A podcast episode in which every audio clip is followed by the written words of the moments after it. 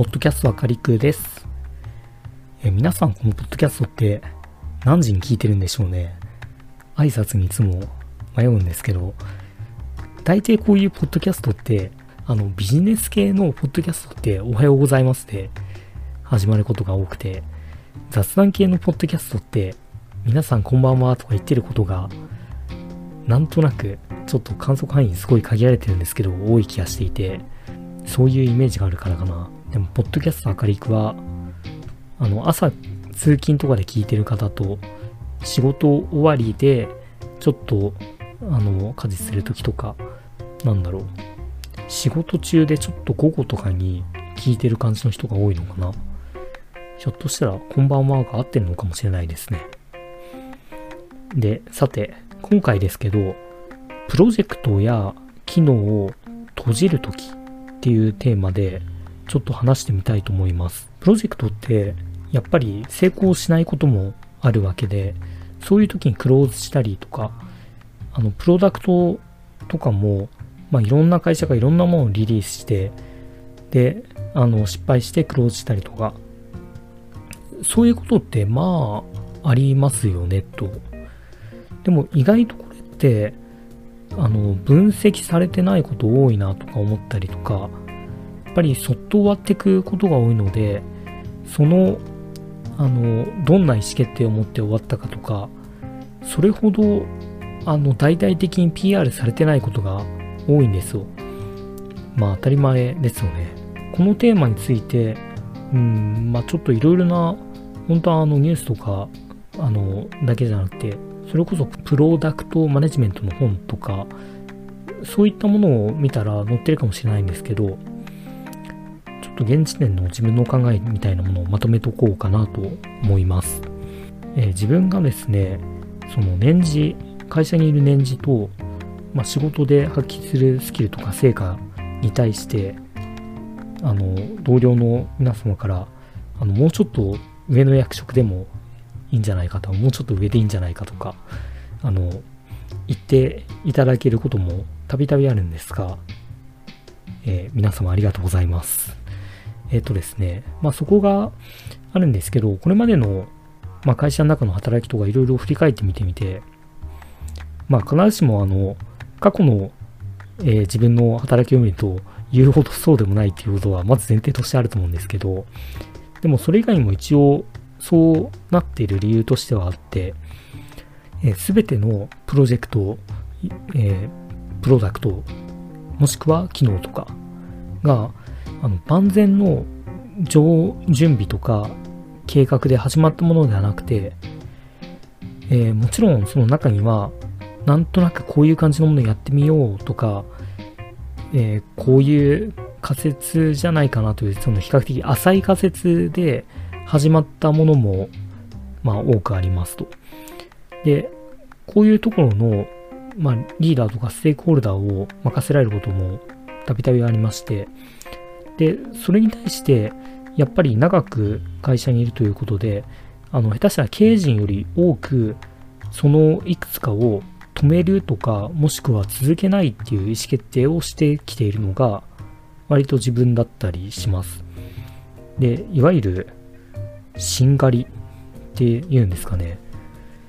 まあ、しんがり勤めてるのに死んでないっていうのは、あの、評価してほしいところではあるんですけど、まあ、そういうのとか、あの、たまにその、挑戦すべきではないという進言をすることもあったりしますと。で、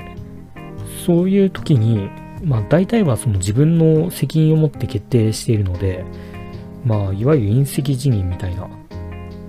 まあ、隕石辞任っていうとちょっと違うか。でもその、えー、結果を見るとそれって諦めてるし一つなんかプロジェクトとか機能とかがなくなってるってことなんで、えー、経営的に見たらその売り上げとか何か一つのプロジェクトとか拡大していくっていうその拡大という観点で見たら普通に考えたらマイナス評価なわけででしかもあの時には、まあのその挑戦すべきでないとかあのうるせえよみたいな、そういうようなことを自分が言ったりすることもあるんですね。まあそういうところはあるんじゃないかなと思っていて、まあ、とはいえ、そうですね、あのユーザーの課題の解決だとか、あと会社自体の価値が、まあ、自分の社内的地位とか、まあ、もしくは待遇とか、そういうのよりも大事なことってたまにありますよねっていう、まあそういうことなんですけど、まあまあ、これはあんまり本質じゃないから置いといて、えー、っと、で、主題の、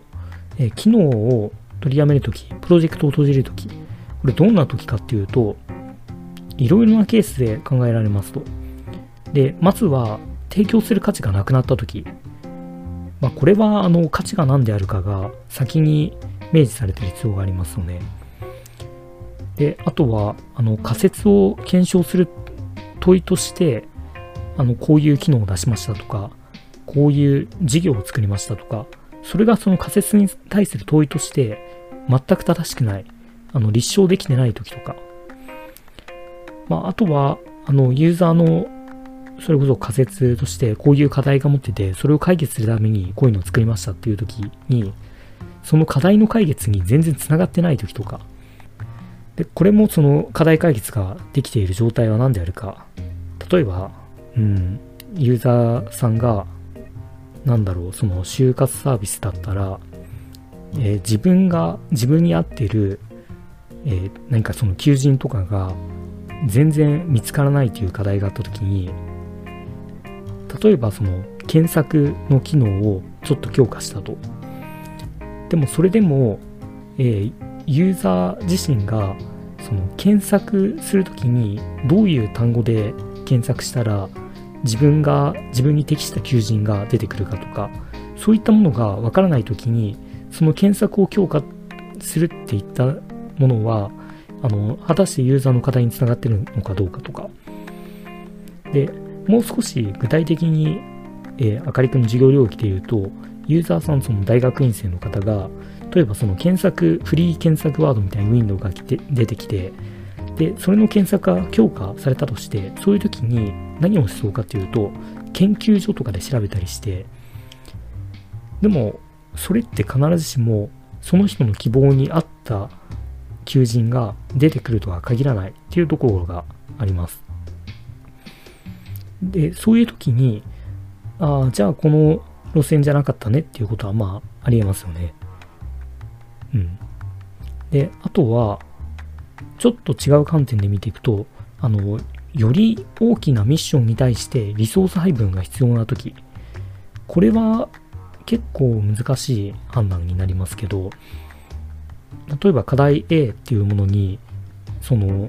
あるプロジェクトを取り組んできて、ただその中で、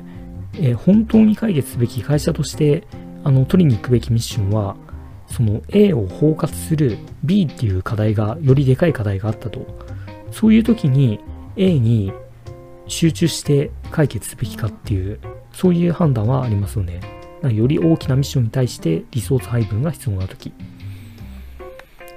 で、あとは、あの、別のサービスとカニバってる時。うん。これは事前に計画をしてこうという感じはあるんですけど、まあそういう時ありますよね。で、あとは、あの、事業とか、あの、プロダクト単位で見て、売り上げが取れない、取れていないとき。うん。こういったところかなと思います。ちょっとい、まあ、いくつか挙げたものは、何でしたっけ、えー、提供する価値がなくなったとき、えー、仮説を検証する問いとして正しくないとき、え、ユーザーの課題解決につながってないとき、え、より大きなミッションに対してリソース配分が必要なとき、え、別サービスと鍵張ってるとき、売り上げが取れてないとき、6つあげましたね。で、売り上げが取れてないときってこれすごい大事な仕様のなんですけど、ちょっとあえて最後に持ってきていて、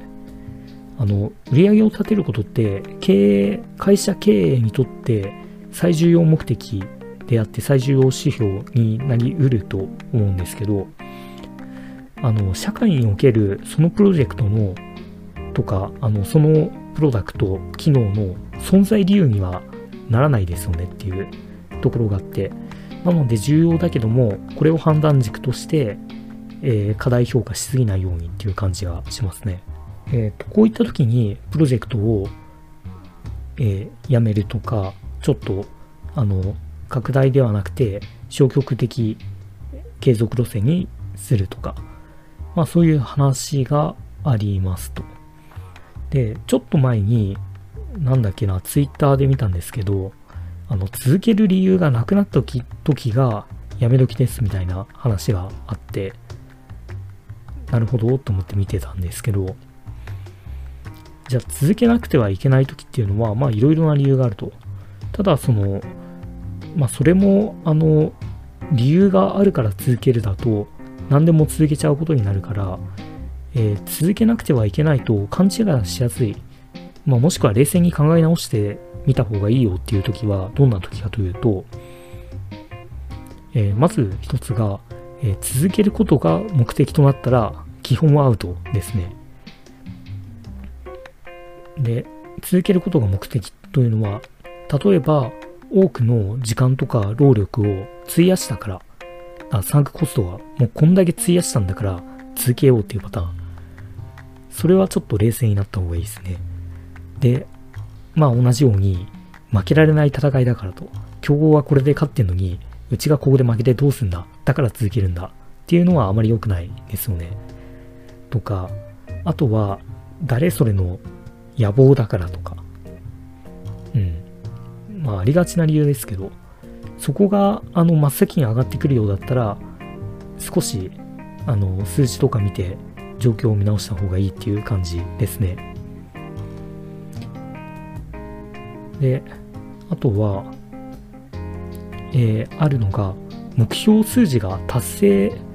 できていない時とか、まあ、そういう時もありますね。達成できてないから続けないとか、あの、数字が取れてるから続けるとか、そういうのはあるけども、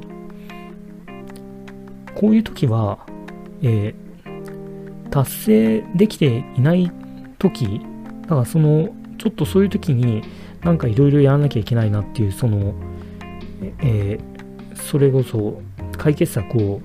考えて実行していくことになるんですけど、そういう時に、えー、達成できてない課題が何であるかが大事で、えー、まあ、例えば、あの、人である時とか、まあ、その人を別の人に変えただけで成功するんじゃないかっていうのが明確な時とか、まあありますね。まあそういう時は確かに、えー、まあ何か試してみてもいいかもしれないですねっていう。うん。で、こういう時に、えー、少し例外的に、えー、サイバーエージェントさんとかそういう会社で新規事業とかをバンバングループを作ってその小さいグループごとに作っていこうとかそういう目的の場合その場合にはあの、数字が伸びないと言ってバスンと切るのは、まあ、割と正しいかなと思いますと。まあ、新規事業を作るという目的で事業を作らせるのもどうかと思うんですけど、うん。で、何でしたっけ？これ、あの、思いつくことを適当に話してみたんで、あんまり構造的にまとまってないんですけど、うん、振り返って、あ、でも一応メモは取ってるんですよ。見ると、えっ、ー、と、まず、えプロジェクト、プロダクト、機能とかをクローズするときどんなときかというと、えー、提供する価値がなくなったとき、仮説が検証できてない、ユーザーの課題解決ができてないとき、えー、リソース配分が他に必要なとき、別のサービスと鍵張っているとき、売り上げが取れてないとき、こういうときが、えー、再検討の時期ですよと。で、特にその再検討するときに、えー、勘違いしやすいプロジェクトを続ける目的というのは、えー、これまで多くの時間や労力を費やしたから、えー、負けられない戦いだからとか、えまあ、誰それの野望だからとか、うん、それがその筆頭に上がる理由だったら、まあまあ、そこはちょっと厳しいんじゃないかなっていうとこありますよね。で、あとは、えー、もう一つその中でも、えー、目標数字が達成できてないからあのやめますっていうのは、うん、どっちかというとその姿勢は自分としてはネガティブで、えー、達成できてない課題が何であるかとかえ、原因がないんか、まあそういったところが大事ですよっていう話でしたね。で、こういう感じのことなんですけど、うん、プロジェクトを頼むのって、本当にあのめちゃくちゃ難しい。いろいろ配慮しなきゃいけないところとか、それがそのサービスとしてはもちろんあるんですけど、その社内の、あの、要するにシステムとしてとか、そういうところはもちろんあるんですけど、それよりその関わった人の心情とか、そこも含めて、やはり難しいですよね、と。で、だから大体のサービスクローズするとひっそりとしまっていくんですけど、でも、うまいというか、うん、まあ、綺麗、綺麗と言ったらいいのか、でもその、えー、惜しまれているのにクローズすることになった